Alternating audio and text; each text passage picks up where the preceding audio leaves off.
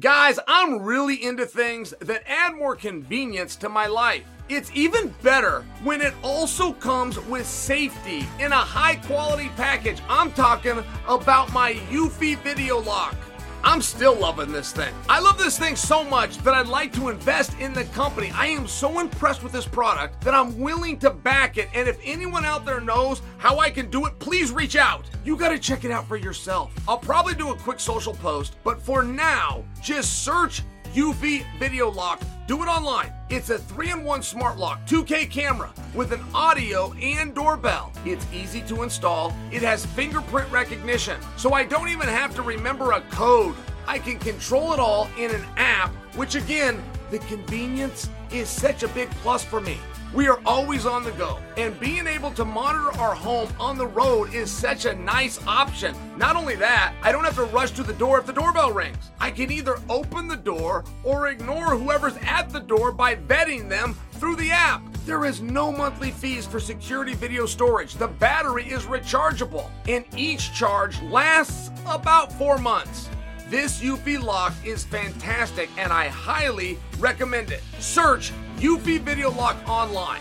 That's Eufy, E U F Y Video Lock, or visit eufyofficial.com backslash video lock to see how you can gain complete control of your front door. After years of fine print contracts and getting ripped off by overpriced wireless providers, if we've learned anything, guys, it's that there's always a catch. So when I heard that for a limited time, all Mint Mobile wireless plans are 15 bucks a month when you purchase a 3-month plan, I thought, what's the catch? But after talking to them, it all made sense. There isn't one. Mint Mobile's secret sauce is that they sell wireless service online. They cut out the cost of retail stores and pass those sweet savings directly on to you. I haven't skipped a beat using Mint Mobile services. I have a great service even when I'm traveling for over less than 70% of what I was paying before. Listen to Uncle Chael and say bye bye to your overpriced wireless plans, jaw dropping monthly bills, and unexpected overages. Mint Mobile is here to rescue you with premium wireless plans starting at 15 bucks a month. All plans come with high-speed data and unlimited talk and text delivered on the nation's largest 5G network. Use your own phone with any Mint Mobile plan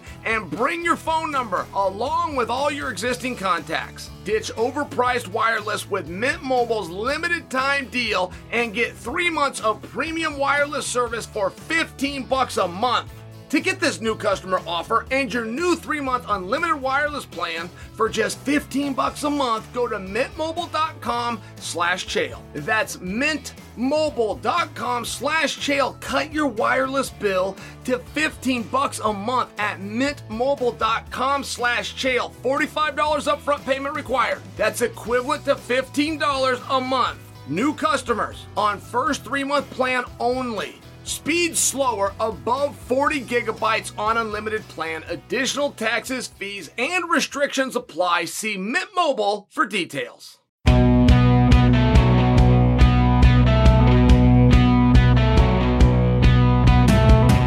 What's happening, guys? Happy Wednesday!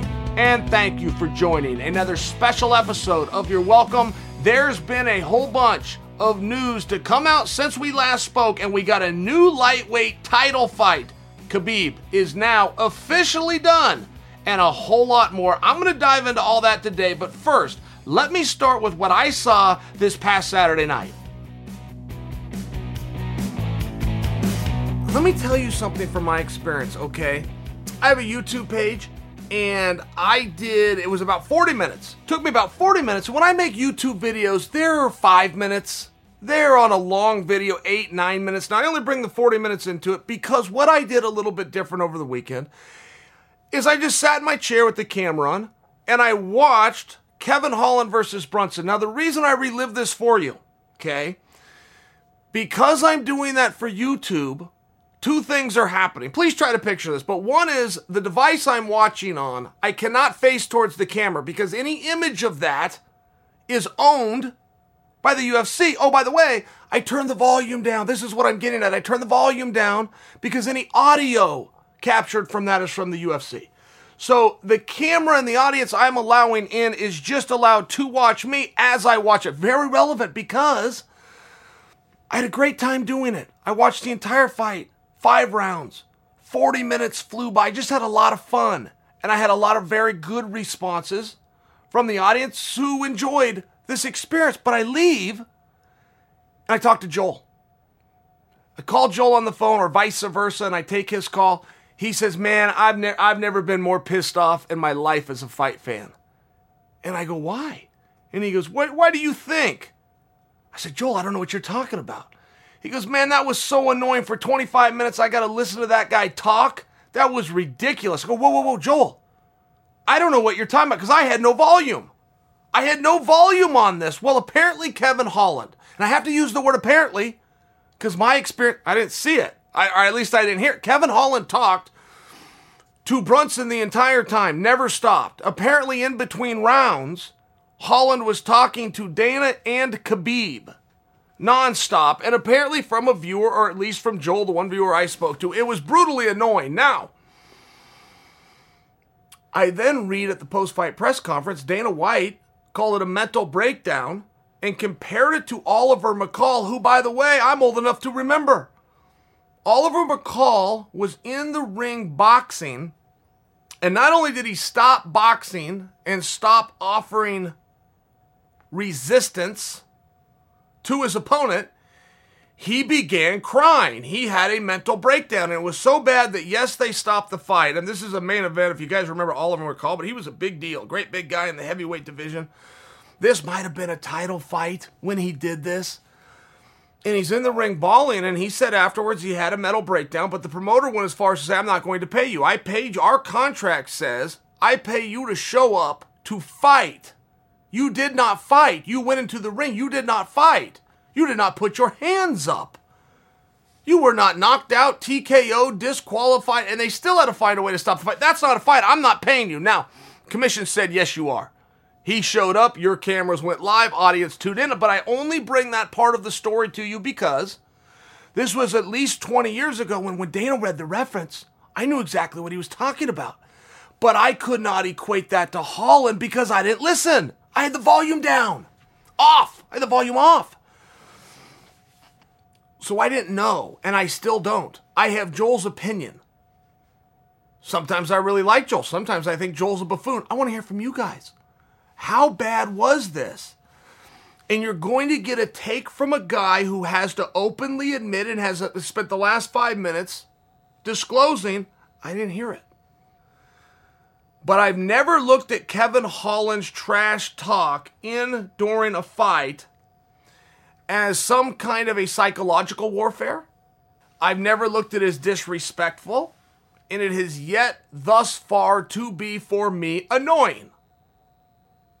Now, the point that Joel was attempting to make is it was 25 minutes. Oh, and by the way, he's getting his ass kicked. I mean, we had two elements there that we've never had from Kevin Holland before. First, Kevin hasn't got his ass kicked. He did the trash talk, came out looking good, came out winning, came out with his hands above his head in victory. And secondly, he's never gone 25 minutes. Look, in all fairness, 25 minutes is too long to do anything. I like candy bars.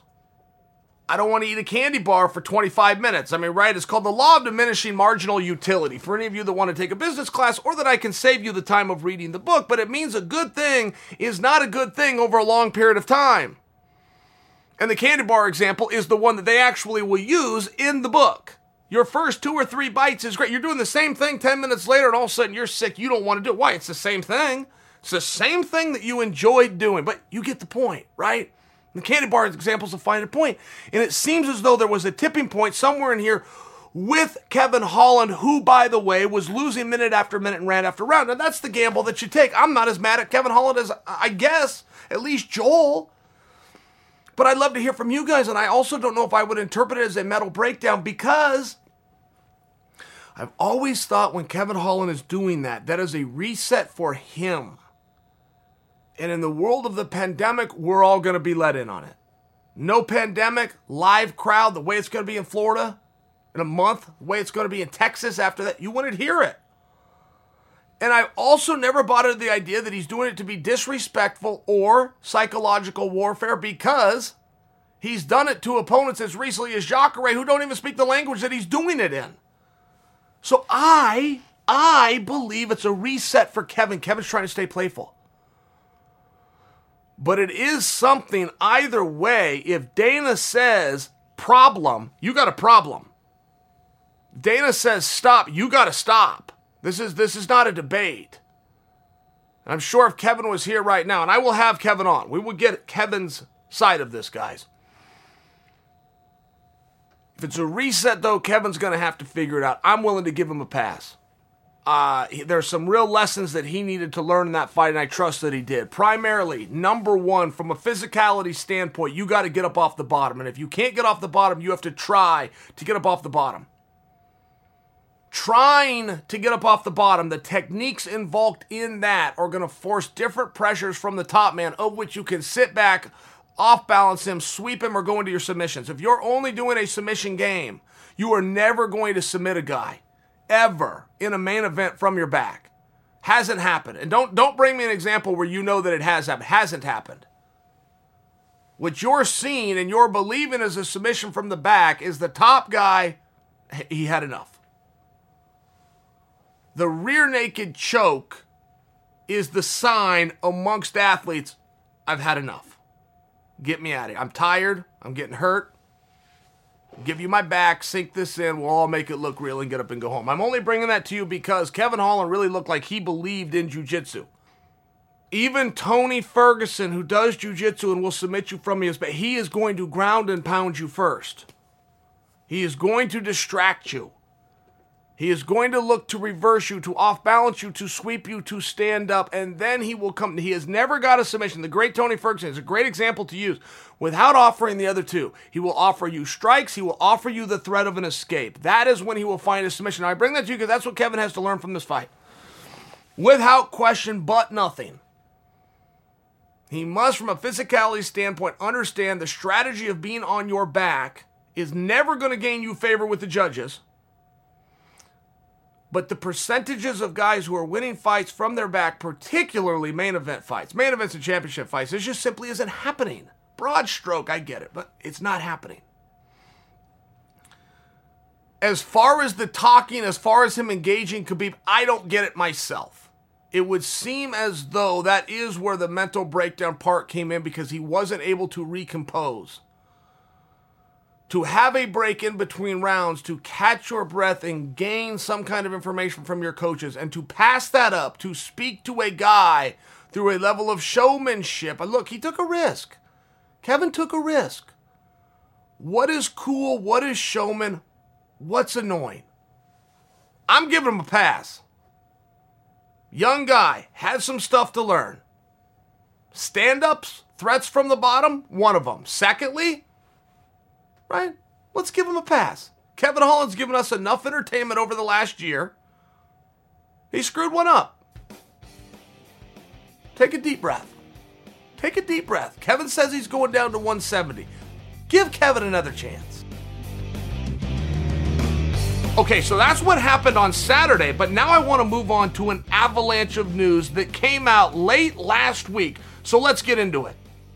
Khabib, who retired 11 weeks ago, there's a headline that Khabib retired today. I- will play along. Khabib retired today. Are you are you all stunned? Khabib retired today.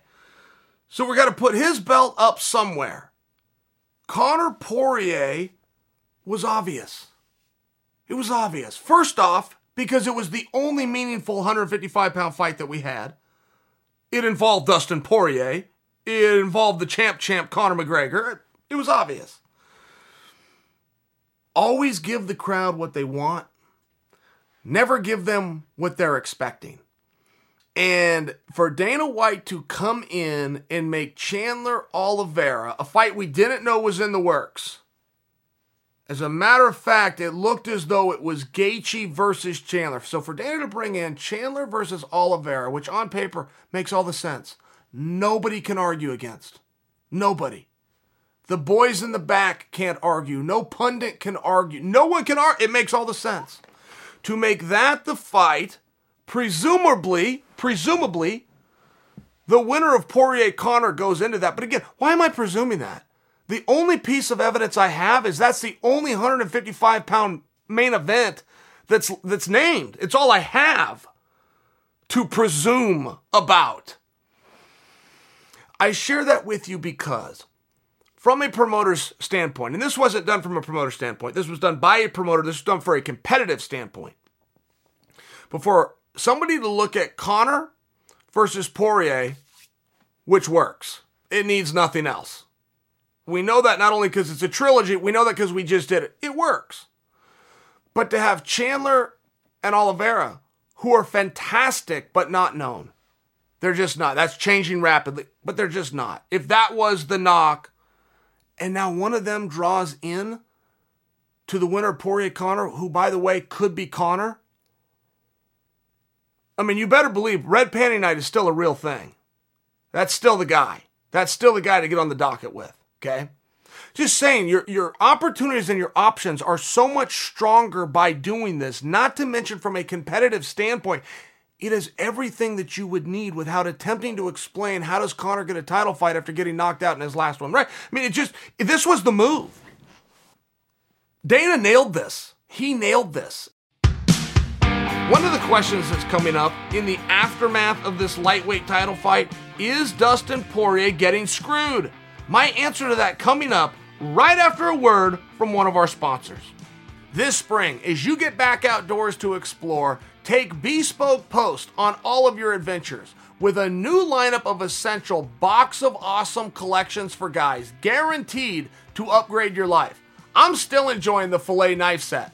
They've been a go to kitchen tool since we've been cooking at home a lot more. And whether you're out taming the wilderness or taking your home bar to pro level heights, Bespoke Post only sends guys the best stuff every month, no matter what you're into. Box of Awesome has you covered from style and grooming goods to barware, cooking tools, outdoor gear. Box of Awesome has collections for every part of your life. I have my eye on the downpour jacket for my next pick. We still have a good amount of rain coming in the Pacific Northwest, and that jacket is going to come in handy. To get started, take the quiz at boxofawesome.com. Your answers will help them pick the right box of awesome for you. They release new boxes every month across a ton of different categories. It's free to sign up and you can skip a month or cancel anytime. Each box costs only 45 bucks, but has over $70 worth of gear inside. Get 20% off your first monthly box when you sign up at boxofawesome.com and enter the code CHAEL at checkout. That's boxofawesome.com, code CHAEL for 20% off your first box. Hey guys, is Dustin Poirier getting screwed? What do you think about that? It's not my question, by the way. It was a question on the Underground Forum. It was a big title, but it's a very fair question. Whoever posted that deserves a level of credit for that. It's simple, it's to the point, and we're all thinking it. Is Dustin Poirier getting screwed? But it is a question. It's not a statement yet. It's not a statement because you don't have all of the facts. You don't know what all of the options were. I would imagine there was a few scenarios. I would imagine there was a handful of scenarios, but ultimately at the top, it came down to this question Dustin, do you want to fight Conor? If you do, it won't be for the belt. Or would you like to fight for the belt, but it won't be against Conor? I would surmise for you, having not been in the room, that I'm close. I would surmise for you that of the possible scenarios, that was likely one of them. So, what would you rather have if you were in Dustin's spot? And don't forget, you have to be in Dustin's spot, not just a top guy, because Dustin has had the belt around his waist. It's relevant. Hard to imagine that somebody could be so good and so decorated in success that they would look away from that at least for a moment. It's hard to imagine. Poirier never would have done it had he not had the belt. Jon Jones had so much success, he walked away from a belt. So much success. Here, somebody else take it. I'm going to go do something else. I mean, right, but that's a level of success that's very hard to relate to. Very, very hard to relate to, but look at where Dustin's at. He's got a problem with Conor. They're one and one a, a piece. And Dustin might have been real nice to Conor for this last fight, Dustin was not treated nicely by Conor in their first fight. So Dustin may be a gentleman coming out and putting on one face for you. I will share with you on their first fight, Conor even approached him with a few guys, and Dustin was all by himself. I'm just talking about the very first fight. It wasn't great, and Dustin hasn't forgotten about it. It's also a major opportunity, it's major attention. I don't know what Dustin's contract looks like in terms of participation absent of that belt, but Red Panty Night is still a real thing, and it still only goes to one guy, and that's the opponent of Conor McGregor. So if these were your options, you can fight Conor. You the red panty, that's a real thing. No belt. Or we'll put you with somebody else. There's a couple of good options over here. You've already done Gaethje once, probably won't be him. Chandler's the new face on the block, and we like that face a lot. Oliveira's over here, right? It's pro- likely to be one of these guys. Not as many people are going to watch. It's as hard of a night out, right? You're not getting what. There's not an easy fight here. There's 155 pounds. It's the toughest division in the sport. You guys are the top five guys. We understand that. So what do you want to do?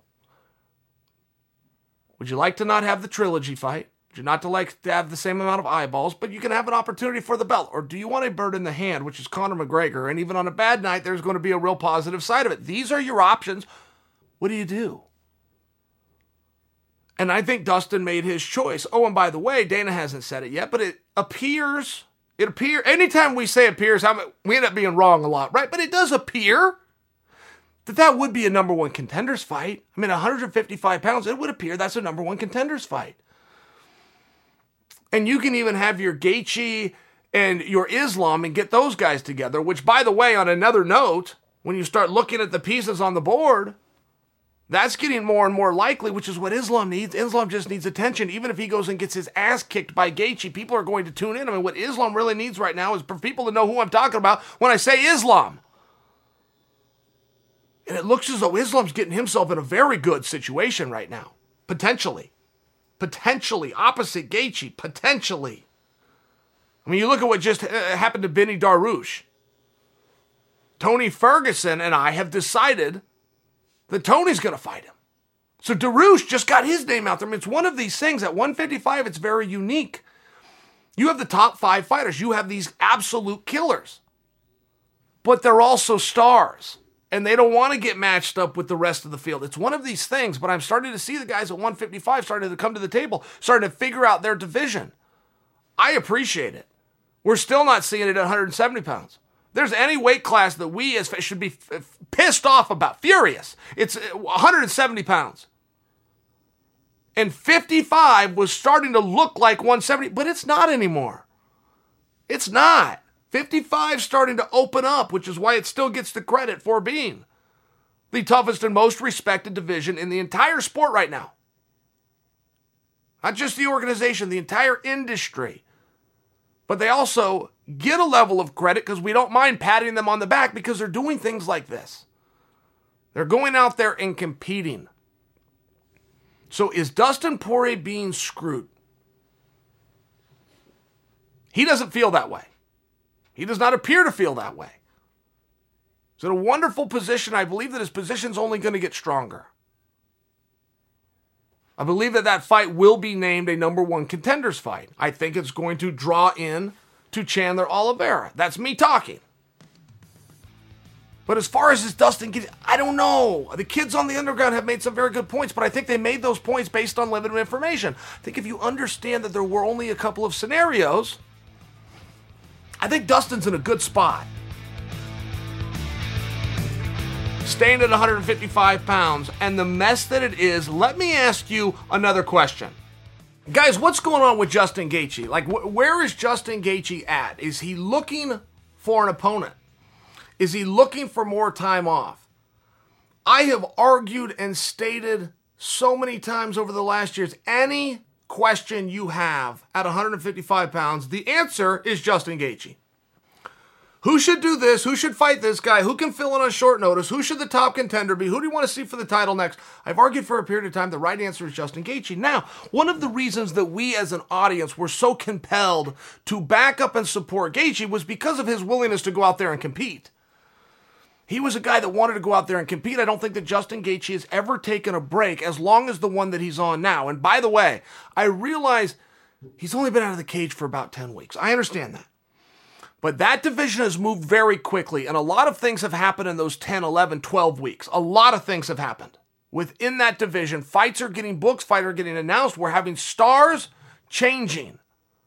Charles Oliveira, by example. Benny Dariush, by example. Islam Makhachev, by example. We're seeing things happening very quickly in that division, and we haven't heard much from Gaethje at all. Heard a few rumors that we liked that Gaethje was going to be with Chandler or Gaethje was going to be with Oliver. Started to get very fun, but Gaethje didn't speak out on it real heavily. One of the bigger statements that Gaethje made is, look, if Conor gets a world title fight, I'm done fighting.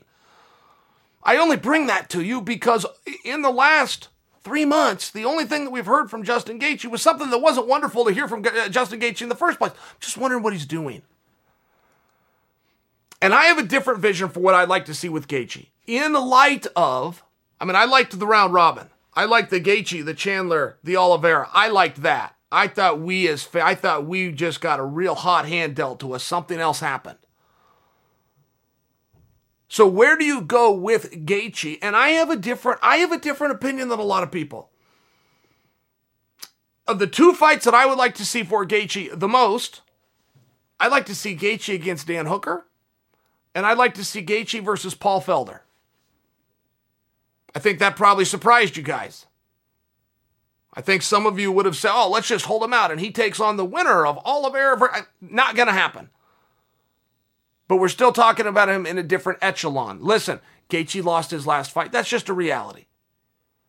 Now, Gaethje is a huge star and a huge draw who was wearing the belt this time a year ago. So to put him in there in a main event, to put him in there in a world title fight, to put him in there with a guy on a hot streak, you can do. You don't have rules when it comes to Gaethje, okay? Again, I'll say it again. Any question you have at 155, the answer is Justin Gaethje. But you can.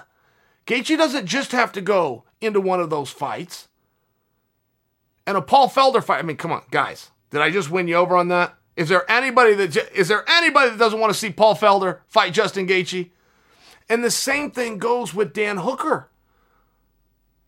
We're not going to allow Dan Hooker to fall because he got caught against Michael Chandler. We're just not going to let that happen. Hooker's done too much for all of us. We're not going to let him fall. But we can still follow that same principle or at least ideal that, well, a guy coming off a loss takes on a guy with a loss. Okay, great. No problem. Let's get them boys together, just by example. I think I like that idea more than some of the other ideas I'm hearing such as Islam Makhachev versus Gaethje, winner goes on and uh, becomes the new number one contender. I can see where that can happen. That's a long, drawn out night. I can see the positives of that contest. And you will most certainly have my support and my attention. I just think there's something different right now for Gaethje. In my own opinion, I don't know that Gaethje needs to, to, to hand the baton to the next generation of guys, which is what a fight with Islam would be. He, all Gaethje is he's going to reinforce his spot or he's going to give his spot to Islam. I don't think that Gaethje's in that kind of a gatekeeper type role in the least. The guy was the world champion this time a year ago. Okay, excuse me. And the only one that got the jump on him is the most dominant fighter the sport's ever seen. So I don't know that we need to quite gatekeeper Justin Gaethje yet. I think Gaethje should be in there with other killers and I think he should be in there with other stars.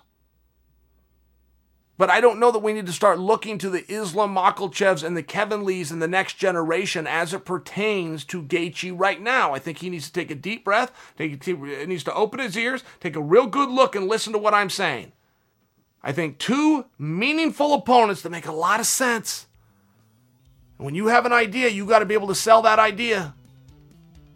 I believe you could sell to Sean, Mick, to Dana, whoever you're dealing with at that level, the idea of Gaethje versus Felder, Gaethje versus Hooker. What do you think?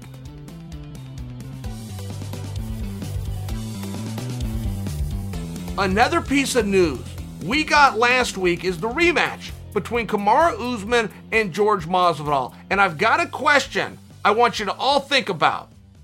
How do you promote that? How, how do you promote that fight? If you're in charge, if you get tasked with this, You need to be the one to tell the story of this fight. What direction are you going to go? And it's a very fascinating question for me. I think I'm personalize this. I don't know that you guys would find this as interesting or even spend a single second of your day wondering or trying to answer that question. And I don't blame you. That's not your job. Your job is to sit back and enjoy the fights. But if you do look at it from this perspective, I think you could have some real fun, not just with this fight, with each fight. How are you going to do it? There is a meeting at some point that takes place when you make a fight like this where you're going to ask your marketing team, how do we plan to tell the story of this fight? Because you only have one, right? You have a story. Why are we here? And there could be 20 different reasons. But if you're making videos and you're making clips or you're putting up a billboard pictures worth a thousand words, you need to tell this story and you need to tell it quickly as somebody is driving down the interstate. What is the story of this fight? Now, I believe that you guys like me would come to the conclusion that the story of this fight is these two already matched up, regardless of what happened or how unclose, uncompetitive the scoring slash round structure was, the fight was a hard fight. And Masvidal wants a rematch, and Masvidal, as the biggest star in this sport, does not want to have another loss. And when we understand that, in conjunction with the fact that he's the one calling for this, Masvidal is willing to put his stardom, his power, his draw ability on the line because he's so sure that with a full training camp and with the experiences that he gained in the first contest, that he can right the wrong. He can flip the script. He can beat the unbeatable. He can become the champion, right? Okay, catchphrases. But the reason I bring to you that I don't think that's the story of the fight, I think we're wrong. And as we're zeroing in on X amount of weeks before this contest, I saw something today which was that Usman is a three to one favorite. That's evidence, though. If the audience believes that Usman is a three to one favorite and they're parting with their money, you have to use that as a variable to the equation of is the story going to work that Masvidal on a full camp can beat him because the betters are letting you know no, it's not. They don't buy it. And if the betters don't buy, you've got to work that in, right? You're a detective. You got to be taking all these clues. If you're the promoter, and that is a clue, that is a quantifiable number that the audience does not buy the story. So what do you do? Do you retell it? But this time you tell it louder and you tell it better. It's an option. Do you go to a new story completely? That you also have no evidence is going to work? Do you flip everything and put the machine into drive, going in another direction? What do you do? What's the story of the fight? Because it is very hard, historically speaking, to ever find a fight that was that lopsided, per the judges, that would warrant seeing it again immediately. And it is immediately, at least for one, which is Masvidal. He doesn't fight anybody else. That was his last fight. It will be his next fight. I only bring that to you because, yes, we should see this rematch very much. And that was a very hard fight. It really was.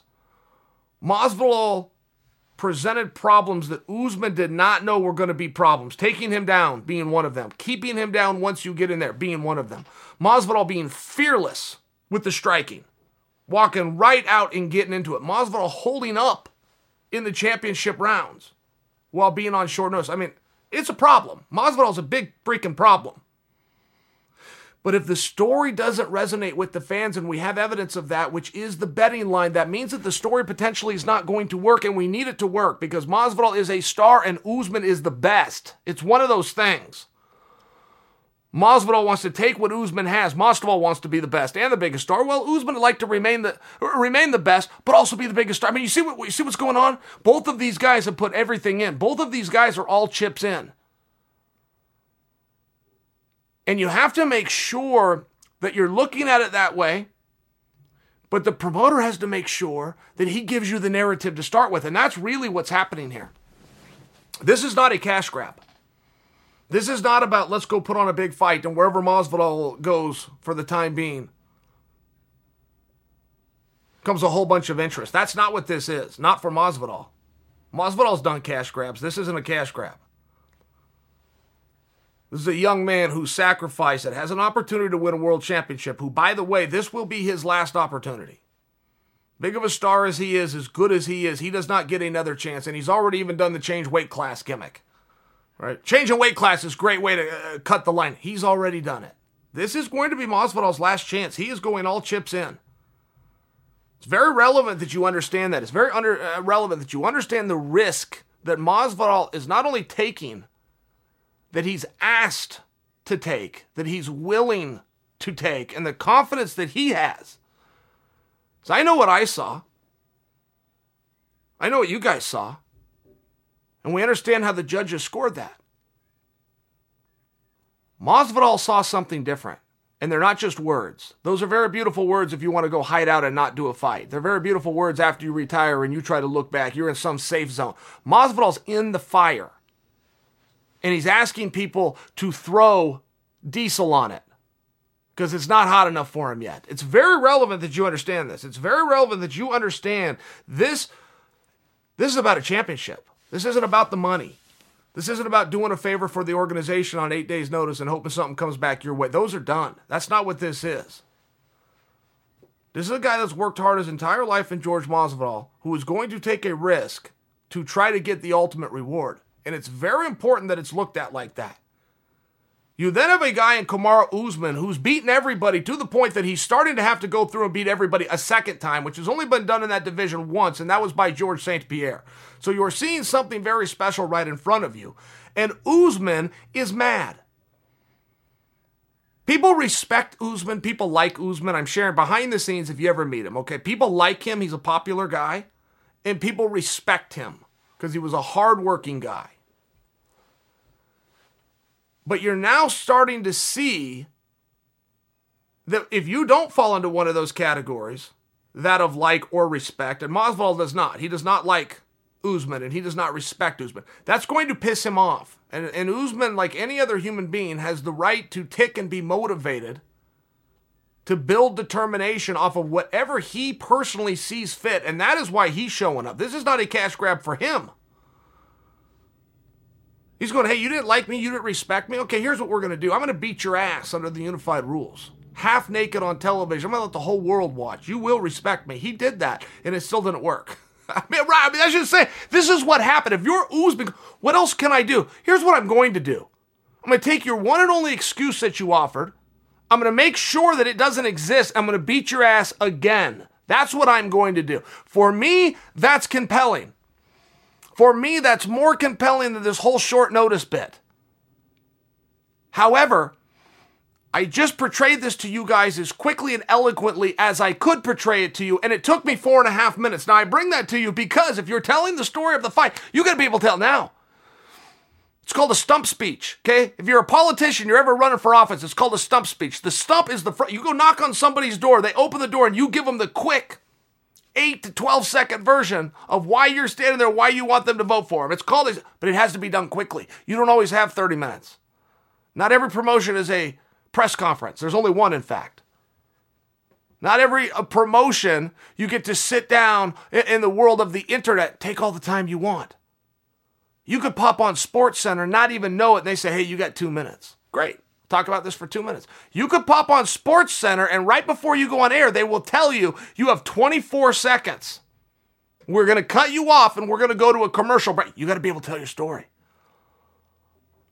I think the story and the point that I'm attempting to make that both of these guys have all chips in. Usman is willing to put it all on the line to take what Masvidal has. Masvidal will put it all on the line. It all goes on the line. The biggest star in the sport, and he could be suffering two defeats, not great. He's willing to put it on the line to see a dream come true. How do we tell that story quickly?